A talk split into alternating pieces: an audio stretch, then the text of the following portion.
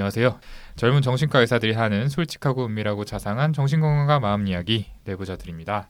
자, 오늘은 저희가 간만에 다섯 명이 다 모였습니다. 아, 예, 어, 다 드디어. 모이기 위한 시간을 조금 억지로 잡다 보니까 시간이 지금 거의 밤 12시가 다 돼가고 있네요. 그러니까요. 이게 다 대박 원장 김지영 선생님 때문이죠. 고정 맞아요. 방송인이자 음. 대박 의원의 원장님이시죠. 그렇죠. 아, 정말 잘 나가요. 아, 제가 몇 번 빠지면서 약간 불안했었거든요. 뒷담화를 얼마나 할까 좀 불안했었는데 생각보다 수위가 되게 약하더라고요. 음. 그래서 처음에는 아 다행이다 했는데 좀 지나니까 아 그냥 아예 존재감이 없어지는. 저도 그랬었다니까요. 정현이가 순간 머릿속에 아 정현이가 옛날에 이래서 그랬구나라는 음, 생각이 막할 말이 떠올랐는데, 네. 근데 최근에 좀 사담이 많아진 것 같다라는 피드백을 주셨는데 음. 이제 없는 사람이 지용이 형 얘기를 자꾸 하니까 더좀 그렇게 그쵸. 느끼신 게 아닌가. 아 음. 그래요. 다 김지영 선생님 때문이네요. 네. 그렇죠. 죄송해요. 그렇죠. 네. 네. 근데 지난번 녹음 때 제가 진짜 꼭 올라 그랬었는데 그 마지막 2017년 마지막 녹음이니까 특히 올라 그랬는데 오동훈 선생님이 오후에 자기 안 된다 그래가지고 오동훈 선생님 참석시켜 드리려고 제가 희생했었잖아요. 아, 제가 안 오겠다 그랬잖아요. 네. 이번에도 빠지면은 제가 너무 장기 결석이 되겠다 싶어서 시간 잡다 보니 이제 밤 12시가 됐는데 사실 전 밤 12시에 하자 얘기 꺼내면 여러 안될 거라고 생각했는데 웬일로 다들 이렇게 금방 찬성하더라고요. 저희는 그렇게 바쁘지가 않아. 예, 제 생각에는 다른 목적이 다 있는 것 같아요. 애기도 어차피 이미 잠들었고 늦은 김에 뭐 회식이라던가 특히 오동훈 선생님이 이제 뭐 회식 이런 단어를 바로 꺼내더라고요. 예, 부정하지 않겠습니다. 오늘 뭐 회식 하기로 했었어요? 몰랐던 얘긴데. 원래 너 뺀 채팅창에서 또아 얘기했어. 그래요? 네 명 채팅방 들은 것 입장에 같은데. 봤는데. 아세 명 채팅방 있나 보다. 네. 따로 파자. 아, 아무튼 지용이 형 저희 배려인데 그걸 그런 식으로 폄하하시면 안 될 것 같고요. 굉장히 오랜만에 본 것 같아요. 한 2주, 3주? 네. 음. 굉장히 오랜만에 봤는데 저는 그 포털 기사에서 봤어요. 아. 선생님 아. 얼굴. 네. 아, 그 무슨 퀸이라는 인터넷 잡지에 인터뷰 하셨던데? 아, 정말? 모르죠? 네. 몰랐어요. 아 진짜요? 야. 와, 야 얘기도 안 하고 그렇게. 엄청 긴 인터뷰가 났어요. 와 진짜요? 이거 진짜 얘기 안 했어요. 그 어. 같이 개원하신 선생님하고 음. 아. 더블로 인터뷰한 아, 아 이제 우리는 이제 아니, 아우로 뭐- 반중. 생각해보면 우리 그러네. 남이잖아요. 그러니까요. 아, 제가 그 얘기하려고 그랬어요. 네. 오랜만에 봐서 되게 반갑고 뭐 그렇긴 한데 좀 거리감 느껴지는 게 무슨 유명인 게스트 모신 느낌도 조금 나네요. 아, 진짜. 그러니까요. 좀 어, 본인 비난 너무 안 한다고 해가지고 서운해한다더니 뭐 이렇게까지 얘기가 나오는데 근데 아까 또 은근슬쩍 동훈이가 회식 얘기 먼저 꺼냈다고 얘기를 하는데 오늘 회식 얘기 자체는 지용이 형이 먼저 꺼냈잖아요. 그러니까요. 전에도 한번 우리가 모였을 때 다 같이 술 조금씩만 마시고 있으니까 지용이 형이 혼자서 아 이거 다들 안 되겠다 나 혼자 마셔야겠다 하면서 자작 계속하고 혼자 막 들이키고 그랬었던 것 같고 뭐 오늘도 회식 얘기는 지용이 형이 먼저 꺼낸 것 같고 제가 그러네요. 그 음주 습관이 좀 안 좋아가지고 이게 좀 동훈이 영향도 있긴 한데 아, 저번에 그 회식 자리에서는 동훈이가 또 없었잖아요. 아. 저한테 왜 안 왔냐고 되게 뭐라 그러더라고요. 자기 술 퍼마셔야 되는데. 진짜 이 습관이 안 좋은 게 제가 러닝메이트가 여기. 멤버들한테도 이게 쪽팔려서 얘기 안 한 건데 얼마 전에 이제 방송 그 제가 출연했던 거 뒤풀이 회식을 했는데 그 신동엽 씨 옆에 앉아서 술 어. 마시고 아, 있어요. 드디어 오. 뭐야. 사진 100장 찍었을 아, 거 아니에요. 근데 왜안 보여줘? 제가 진짜 팬이었거든요. 중학생 때부터 신동엽 씨 이제 남자셋 여자셋 이런 거 음. 보면서 네, 완전 그쵸. 팬이었는데 네. 어 너무 좋아가지고 달렸어요? 조금- 아니 뭐 달리지도 않았어요. 근데 그 전날 거의 밤을 새고 갔거든요. 바빠가지고. 그러니까 이제 늙어서 체력이 없어가지고 한 시간 만에 거의 혼자 잠들어가지고. 아 거기서요. 졸린 게 아니고 잠들었어요. 아왜 기억이 없어요. 잠들어가지고 아, 대리를 타고 집에 왔는데 진짜 다음날 너무 너무 안타깝더라고요. 아 진짜. 아깝다. 그 진상을 부린 건 아니에요? 아 모르죠. 그러니까 아, 모르죠. 그 앞으로 더 이상 방송에 섭외되는 일은 없었다고 한다. 걸. 기사가 안 나는 거 보니까 뭐 뭐 범죄를 조용했나 봐요. 않나 보네. 네. 언제까지 아니면 너무 큰 사건이라서 기사화 시킬 수도 아, 없을지도 아, 몰라요. 그러게요. 뭐 나중에 엑스파일 그런데 이렇게 아 진짜 하여튼 후회가 막심합니다. 아 역시 셀럽. 아, 아 음. 그러게요. 우리랑 사는 세계가 달라요. 그러니까요. 너무 부럽다. 저도 동엽신 팬인데. 그 어쨌든 지용이 형 그때 뭐 한 시간밖에 못 하고 잠들었다고 하니까 어쩔 수 없이 회식을 좀 해야 될 것 같습니다. 사실 저는 그렇게 집에 내려갈 버스도 기차도 없거든요. 강제로 여기 있어야 돼요. 하여튼 뭐 제가 술은 잘 못 마시지만 다들 오늘 집에 안 들어갈 각오 하시기 바랍니다. 네, 좋습니다. 아 좋습니다. 예. 뭐 저희 사담은 좀 이 정도로 정리를 해 보고요. 이제 본 방송으로 좀 들어가 보도록 하겠습니다.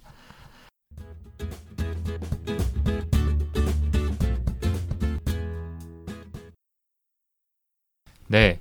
이번 시간은 얘 왜 이러는 걸까요? 시간입니다. 언제 어디서나 한 명쯤 있을 법한 그 사람의 심리를 저희 정신건강의학과 의사들이 파헤쳐 드리는 그런 시간이죠. 이번 시간에는 어떤 사연이 준비되어 있을까요? 우리 손정현 선생님 그리고 윤희 선생님 두 분의 목소리로 들어볼게요.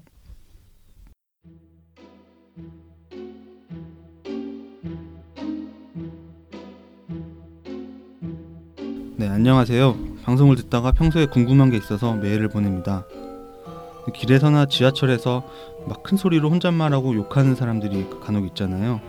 들어봐도 무슨 소리를 하는지 그냥 화가 난 사람처럼 막 혼잣말로 뭐라 뭐라 하고 그러는 분들이 있는데 그런 분들을 보면 저는 그 지하철 칸을 아예 떠나거나 최대한 멀리 떨어지려고 애쓰는 편입니다. 그러다가 문득 나도 혼자 있을 때 혼잣말하고 욕할 때가 있다는 생각이 떠올랐고 나도 그렇게 되는 게 아닐까 싶다는 생각이 들었습니다. 저는 자주 예전에 있었던 그런 이불킥할 만한 그런 일들을 떠올려서 혼잣말로 욕을 하거나 아니면 그때 그때의 상황에 몰입되어서 당시 하지 못했던 말을 소리치고는 하거든요. 그날 낮에 회사에서 있었던 일부터 몇 주 전 그리고 심지어 15년이 지난 아주 옛날 일까지 떠올리고 그렇게 되면 순간 부끄럽고 부정적인 감정이 휩싸여 버립니다. 집에서만 그러면 괜찮은데 어떨 땐 회사에서도 혼잣말로 욕을 할 때가 있는데 음, 그래도 나름 의식을 해서 내가 입 밖으로 내뱉은 건 아닌 것 같긴 한데 실제로 소리를 낸 것 같은 적이 또 있었고 또 길가에서는 확실히 밖으로 소리를 내서 제가 혼잣말을 한 적은 많은 것 같고요. 이런 게 남들도 그러는지 어쩌는지 잘 모르겠고 제가 정상인지 비정상인지 잘 모르겠습니다. 스스로 자꾸 왜 이런 생각들을 끄집어내는지도 모르겠고 어, 이게 정도가 심해지면 지하철에 그런 이상한 사람들처럼 내가 돼버리는 건 아닐까 싶고 제가 쓰고도 조금 웃기네요. 너무 사소한 이야기가 아닌가 싶어서 아무튼 몇 년 넘게 가지고 있는 저의 이런 습관, 정신적인 건강에 대한 걱정이 있어서 사연을 보냅니다.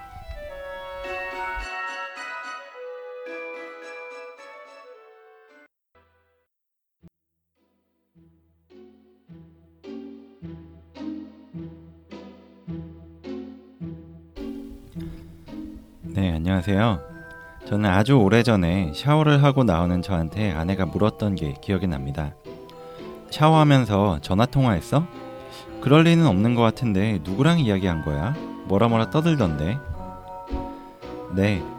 저는 하루에 몇 번씩 혼자 있는 조용한 시간이 되면 예전에 했던 말, 행동, 그런 지우고 싶은 흑역사를 되뇌이곤 하고 혼자서 변명을 하거나 아니면 나를 쪽팔리게 만든 상대에게 대해서 욕을 해대곤 합니다. 이젠 20년 이상을 같이 지내다 보니 아내도 그런가 보다 하네요. 이런 제가 좀 너무 쪽팔립니다. 도통한 선배한테 물어봤더니 그냥 평생 가지고 가야 한다는군요. 제가 소심한 걸까요? 특히 운전 중에 혼잣말을 잘하는데 옆자리에 아내가 있다는 사실을 깜빡하곤 혼잣말을 하곤 한답니다. 그래서 이젠 아내도 별스럽지 않게 묻지도 않네요. 다 그런가요? 아니면 저만 그런가요?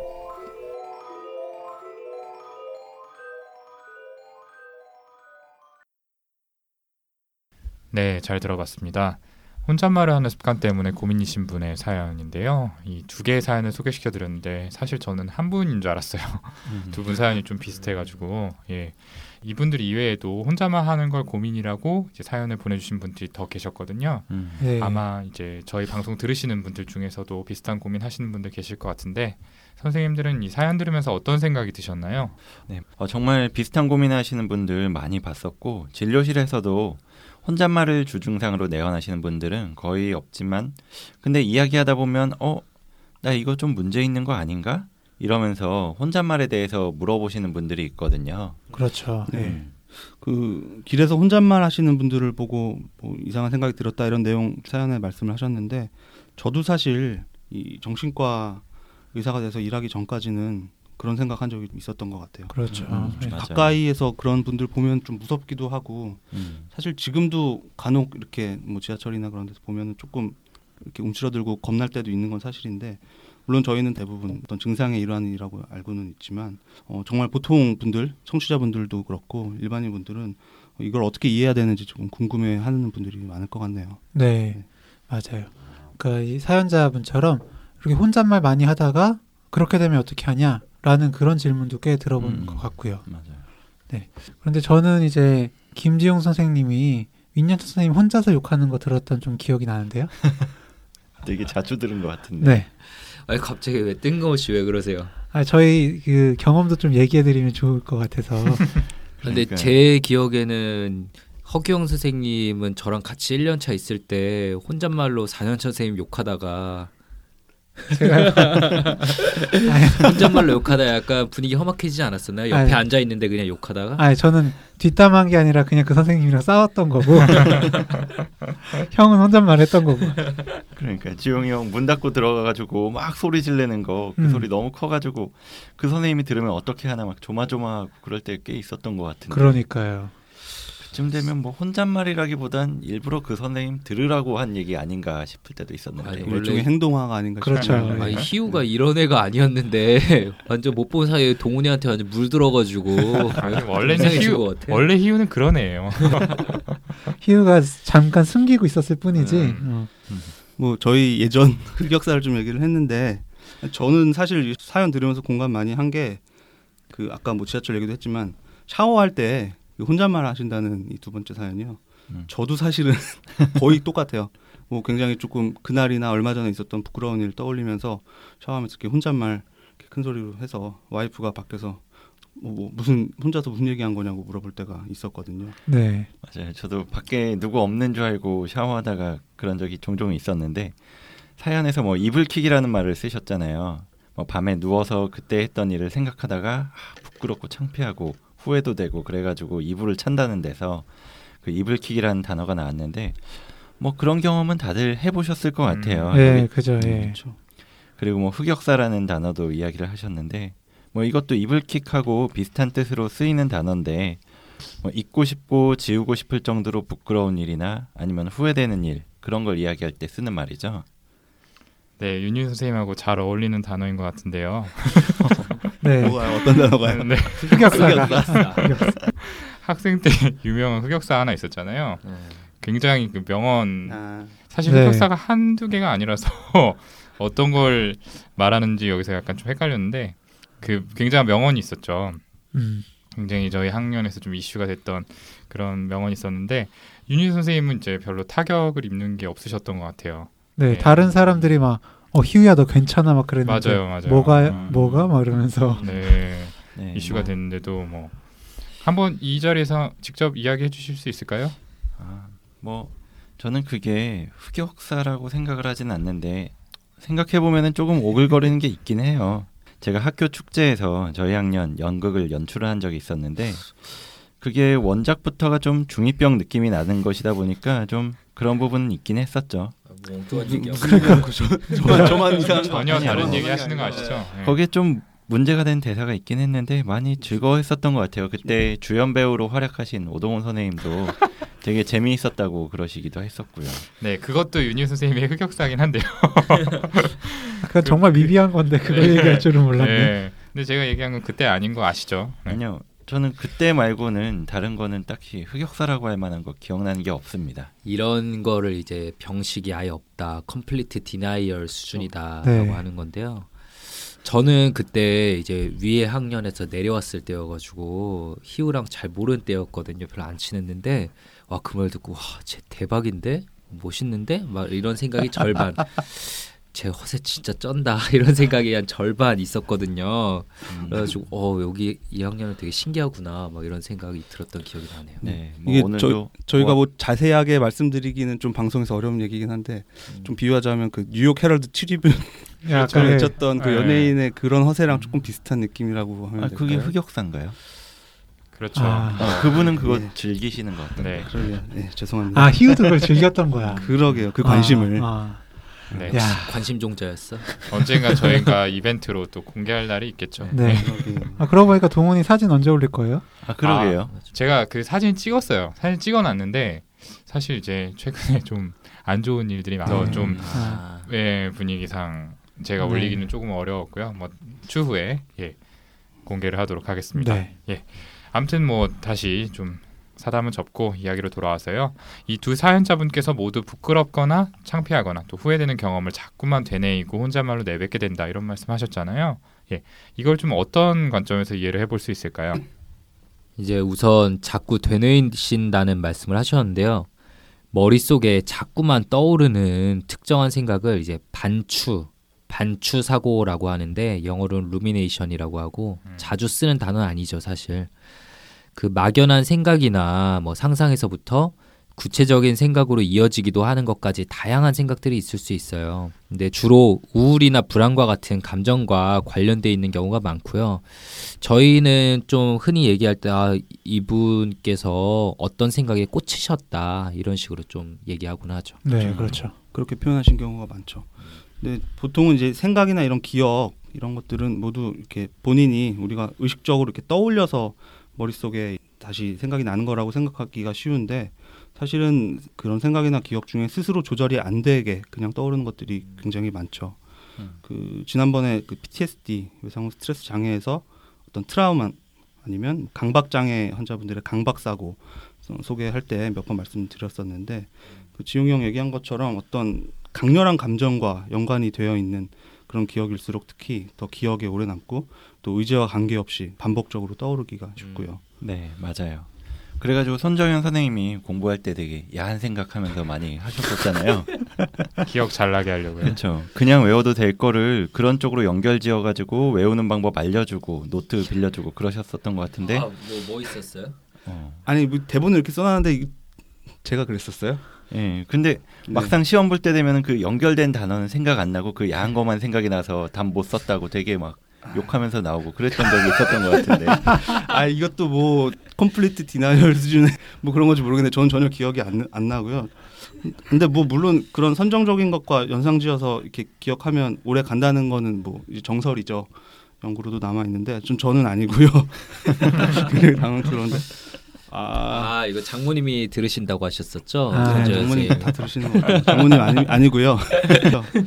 어쨌든 그 그런 강렬한 감정과 연관돼 기억 연관돼 있는 기억일수록 말을 막 더듬네. 기억에 더 오래 남기 마련이고 어떤 그런 부정적인 어떤 창피하거나 후회되는 그런 감정과 관련된 기억 역시 당연히 마찬가지고요. 그런 것들도 아무리 잊으려고 해도 그 감정과 연관이 되어서 기억들이 자꾸만 떠오르게 되는 거죠. 이 사연자분도 15년이 지난 예전 일까지 떠오르고 지금도 그때 일이 떠오르면 순간적으로 그때 그 부끄럽고 힘든 감정에 휩싸여 버린다고 표현을 하셨잖아요. 맞아요. 예. 그러니까 이렇게 부정적인 감정과 관련된 생각을 반복적으로 하는 걸 이제 반추라고 한다 말씀드렸잖아요. 음. 근데 이 반추가 어떻게 보면 걱정하고 되게 비슷한 부분이 많아요. 걱정도 음. 생각해 보면 이제 어떤 부정적인 생각을 반복적으로 하는 거잖아요. 그렇죠. 음. 근데 좀 다른 점은 걱정은 좀 더 미래에 있을 것에 대한 불안 이런 것과 관련돼 있는 반면에 반추는 지난 날에 후회되거나 부끄러운 일들 그런 것과 관련되어 있- 있다는 게 좀 차이점입니다. 네. 음. 네, 그래서 반추는 이 내가 예전에 왜 그랬을까, 다 내가 잘못했다 이런 식으로 자책을 많이 하시는 우울증 환자분들에게서 많이 좀 찾아볼 수가 있죠. 하지만 반추 자체로는 병이라고 할 수 없는데요. 사실 반추는 그 어떠한 감정을 유발하는 사건을 처리하는 우리의 반응 양식 중에 하나입니다. 네. 예, 예. 그래서 특별한 정신질환이 없는 경우에도 이 반추를 습관적으로 사용하시는 분들이 많이 있으세요. 아마 듣는 청취자분들 중에서도 돌이켜 보면은 아 나도 그런 식으로 좀 어떤 그런 감정적인 사건이 있었을 때 좀 생각을 계속 곱씹지는 않나 이렇게 좀 생각이 드시는 분들이 계실 텐데 그러니까 뭐 특별히 나한테 큰 문제가 있는 건 아닌가 뭐 내가 더 이상해지는 건 아닌가 네. 이런 식으로 걱정하실 필요는 없을 것 같아요. 음, 네. 맞아요. 그렇다면 이런 생각을 할 때 이분은 또 생각에서 그치는 게 아니라 혼잣말을 또 하신다고 하셨잖아요. 음. 예. 왜 혼잣말을 하게 되는 걸까요? 뭐 여러 가지 분석이 가능할 것 같은데 저는 방어 기제 중에 취소라고 하는 걸 통해서 설명을 좀 드리면 어떨까 하는데 이 취소 언두잉이라고 영어로 하는 방어 기제가 원래는 자기가 받아들일 수 없는 수용될 수 없다고 생각하는 일을 했거나 심한 죄책감이 들 때 어떤 그것과 반대되는 양상의 행동을 해서 심리적으로 무효화시키는 건데요. 뭐 예를 들어서 친구를 죽이는 꿈을 자기가 꿨는데 그 이후에 어, 친구를 만나서 자기가 밥을 사겠다고 하는 그런 행동이 뭐 가벼운 양상의 취소라는 방어 기제에 해당을 할 거고요. 이게 이 취소가 강박장애 환자분들이 많이 사용을 하시는 방어 기제인데 본인은 사실 전혀 원치 않는데도 강박적으로 부모님이나 뭐 주위 사람이 사고로 뭐 다치거나 죽는 이미지 그런 강박 사고가 이렇게 머릿속에 반복적으로 떠오르시는 경우가 있어요. 강박 증상으로서. 네. 음, 음. 그렇게 되면 본인이 당연히 죄책감이나 어떤 불안을 심하게 느낄 수밖에 없는데 그때마다 그 사람 주위 사람들을 위해서 뭐 기도를 한다거나 어떤 그런 식의 강박 행동을 하는 것을 저희가 이 취소라는 방어 기제로 설명을 합니다. 어, 좀 설명이 길어졌는데 마찬가지로 이 반출을 하게 되면서 자꾸 그 생각들을 떠올리면서 부끄럽고 후회가 드는 감정이 들게 되는데 그 기억이 떠오르는 것 자체를 없애버릴 수는 없으니까 어, 어떤 혼잣말을 하는 그런 상징적인 행동으로 무효화를 하려는 거라고 볼 수가 있는 거죠. 네. 이렇게 손재 선생님 설명 들어보니까 이제 혼잣말 하는 걸 일종의 어떻게 보면 강박 행동으로 좀 생각해 볼 수도 있을 것 같아요. 그러니까 혼잣말 하는 내용 중에 또 쪽팔리게 했던 상대한테 욕을 할 때도 있다고 하셨고 또 자기도 모르게 이렇게 뭔가 변명을 할 때도 있었다고 하셨잖아요. 음. 그러니까 실제로는 할 수 없었던 그런 뭐 욕이나 변명 같은 거를 하는 어떤 취소 방어기들을 사용하신다고 볼 수도 있을 것 같습니다. 네. 네, 좋습니다. 그리고 이 사연자분께서 이렇게 혼잣말을 하다가 그 길이나 지하철에서 큰 소리로 혼잣말하는 그런 분들처럼 될 것 같다 이런 얘기도 해주셨잖아요. 네. 음. 여기 대해서도 좀 이야기를 해볼까요?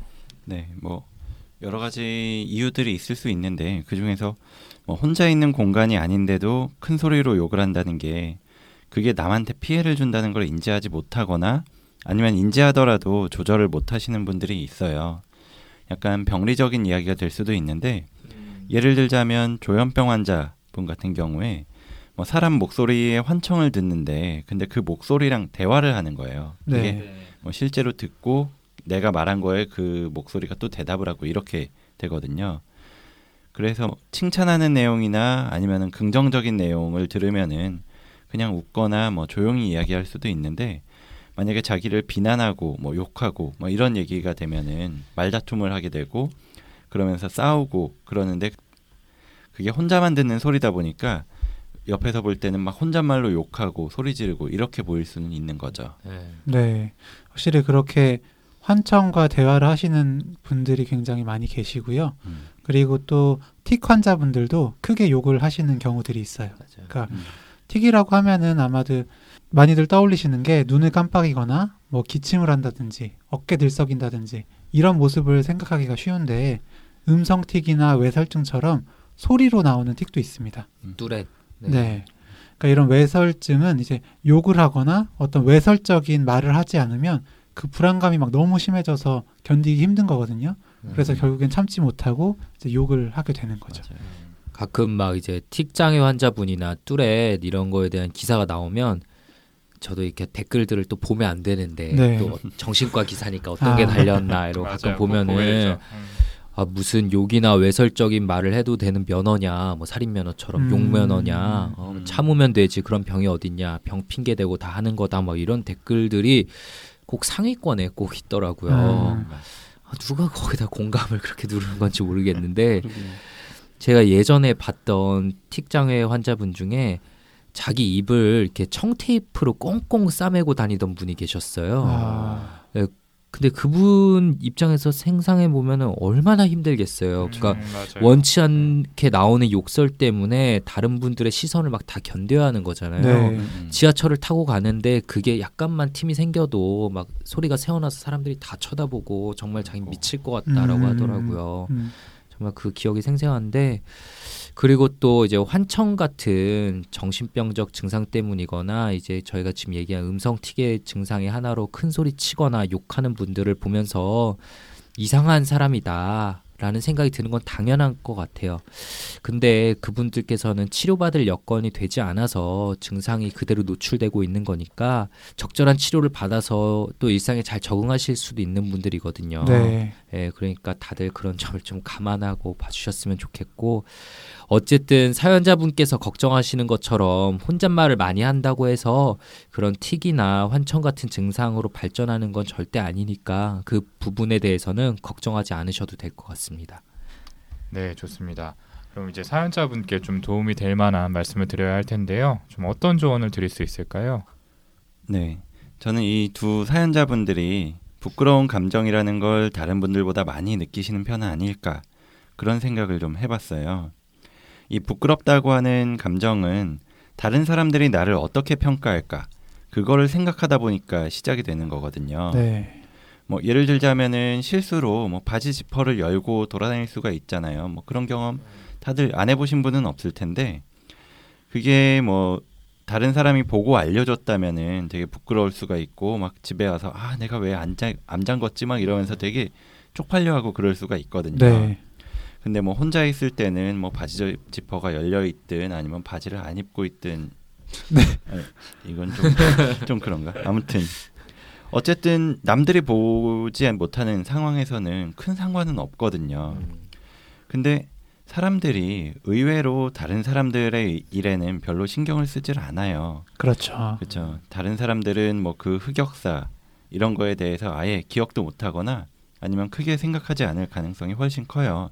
윤희우 선생님은 완전 반대네요. 그러게요. 음, 음. 아주 드문 경우죠.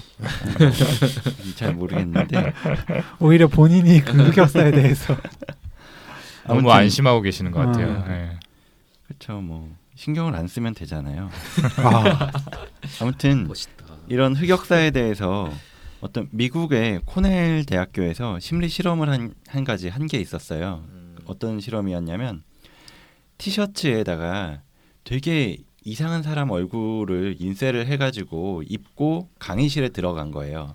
그런 다음에 강의가 끝나고 나서 나왔을 때 그 사람한테 물어보기를 아, 몇 명이나 그 이상한 티셔츠를 입었다는 걸 기억을 할 것 같냐 이렇게 물어봤다고 해요. 그러면은 그 피험자들은 한 평균 잡아서 50% 정도가 이걸 알아보지 않았을까 그렇게 생각을 한다고 해요. 근데 그 강의실에 있던 사람들한테 전부 다 물어봤을 때 한 20% 정도만 아 그런 티를 입은 사람이 있었던 것 같다라고 이야기를 하고 그 티가 정말 어떻게 이상했는지 뭐가 특이했는지에 대해서는 자세히 기억하는 사람은 거의 없다 그런 결과가 있더라고요. 그래서 이거를 그 연구진은 스포트라이트 효과라고 해서 뭐 나는 사람들이 나를 주목하고 있을 것 같다. 나한테 스포트라이트가 있을 것 같다라고 생각을 해서 걱정을 하고 막 신경 쓰고 막 그걸 흑역사로 생각하고 이불킥을 하고 이렇게 한- 된다는 건데 사실은 내가 생각하는 거에 비해서 다른 사람들은 거의 그거를 알지 못한다. 이런 연구 결과도 있거든요. 그러니까 이 사연자분들도 부끄러운 느낌이 들고 내가 뭔가 잘못하고 쪽팔리고 그런 생각을 할 수 있겠지만 그걸 남들이 생각보다는 그렇게 깊게 기억하지 못한다는 거 그거 하나만 알고 넘어가셨으면 좋을 것 같아요. 음, 네. 좋은 말씀이시고요.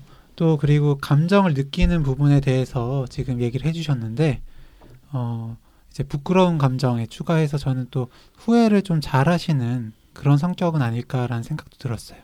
음. 이제 후회라는 거는 자신이 결정한 일에 대해서 그 결과를 부정적으로 생각하는 걸 말하잖아요. 그러니까 가지 않은 길에 대한 그런 기회 비용을 말하는 단어인데 예를 들어서 이제 고백을 했다가 차여서 친구로도 남게 되지 못했을 때 아, 차라리 고백하지 말 걸. 그러면 가끔 만나면서 얼굴은 볼 수 있었을 텐데 이렇게 생각하는 거죠. 본인 경험이신가요? 저요? 당연하게 그- 이거 네. 편집할 때 BGM 깔아주세요. 네. 친구라도 될 걸 그랬어. 친구라도 될걸 네, 감정이 완전 뚝뚝 묻어나. 아닙니다. 눈가가 촉촉한. 저는 고백을 하면 성공을 하는 편이었기 때문에.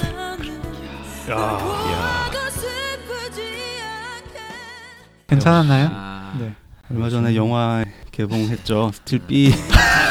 강철비. 아, 넘어갑시다. 저 주인공이 진지한 신성호 얘기. 하고 있는 중이니까 넘어가고요. 어쨌든 이제 그 결과를 생각할 때 좀 부정적으로 생각하는 경향이 있으신지 한번 본인을 체크해 보는 게 어떨까 생각이 듭니다. 그러니까 후회가 됐던 그 일에 대해서 이야기를 한번 해보면서 자세히 살펴보는 거죠. 그러니까 그 과정에서 후회됐던 감정을 정리할 수도 있고 또 그 결과에 대해서 좀 다르게 평가할 수도 있는 거거든요. 이야기하는 게 이제 너무 힘들지만 않다면 뭐 아내나 뭐 다른 가족과 얘기하는 게 좀 좋을 것 같고요.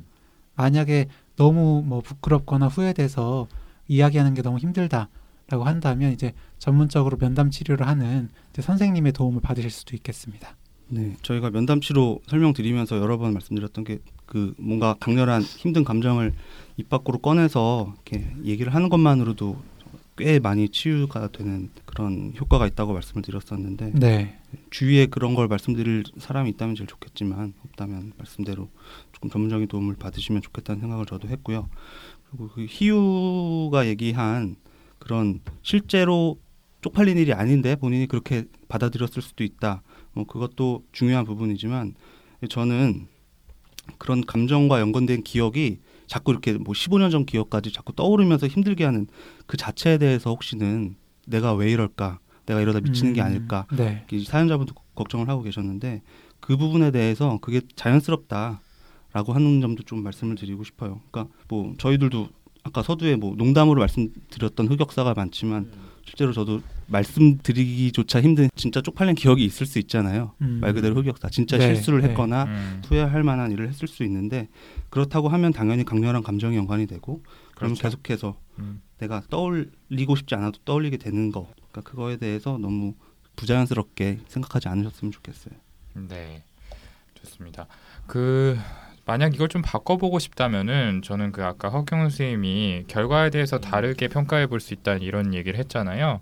근데 이거를 전문적인 용어로 인지적 재평가, cognitive reappraisal이라는 말을 사용해서 표현을 합니다. 아까 반추가 부정적인 경험에 대처하는 일종의 반응 방식이다 이런 말씀을 드렸죠. 근데 반추는 사실 부정적인 결과를 계속해서 떠올리고 곱씹는 것이기 때문에 그 자체만으로 부정적인 감정이 금방 사그라들게 만들기는 좀 어려워요. 오히려 반대로 감정이 곱씹으면 곱씹을수록 커지는 경우가 많죠. 네. 그렇죠. 네. 증폭되죠.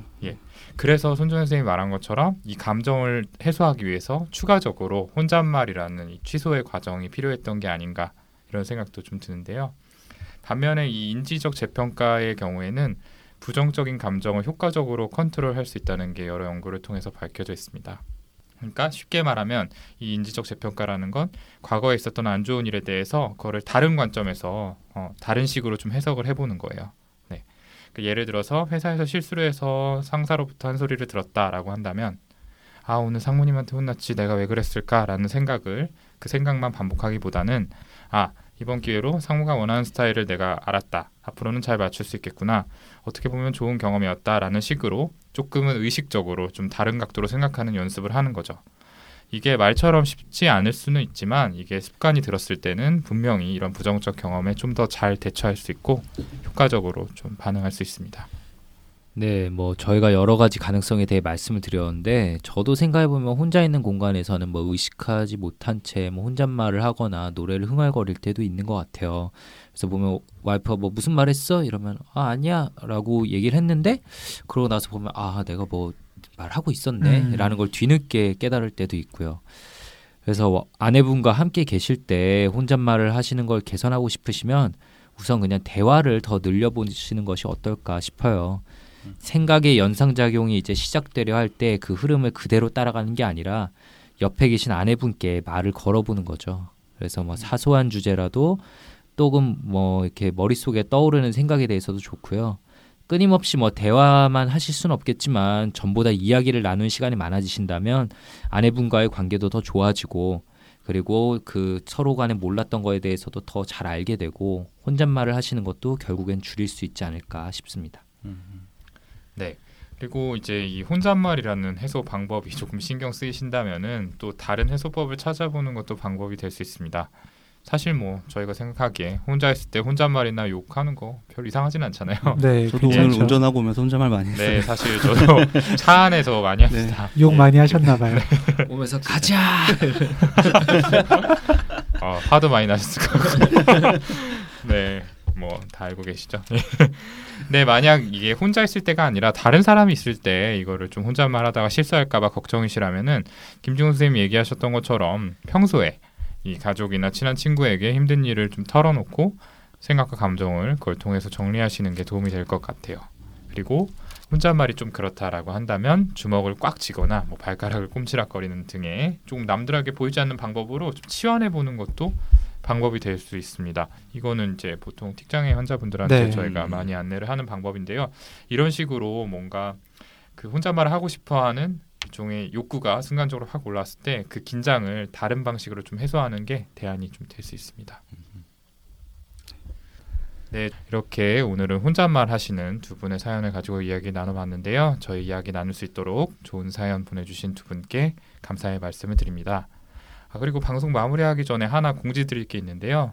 저희가 앞선 방송에서 이제 사연으로 채택되신 사연자분들에게 이게 휘길리 다울리라는 업체에서 선물을 보내주시기로 했다라는 내용을 공지를 드렸었죠. 네. 음. 예. 네, 그런데 그 휘길리 다울리 측에서 저에게 알리지 않고 좀 이 선물 발송을 중단해서 전달받지 못한 분들이 좀 계시는 것 같더라고요. 음. 그래서 이분들에게는 저희가 좀 메일을 통해서 선물을 수령하셨는지 여부를 확인을 했고요.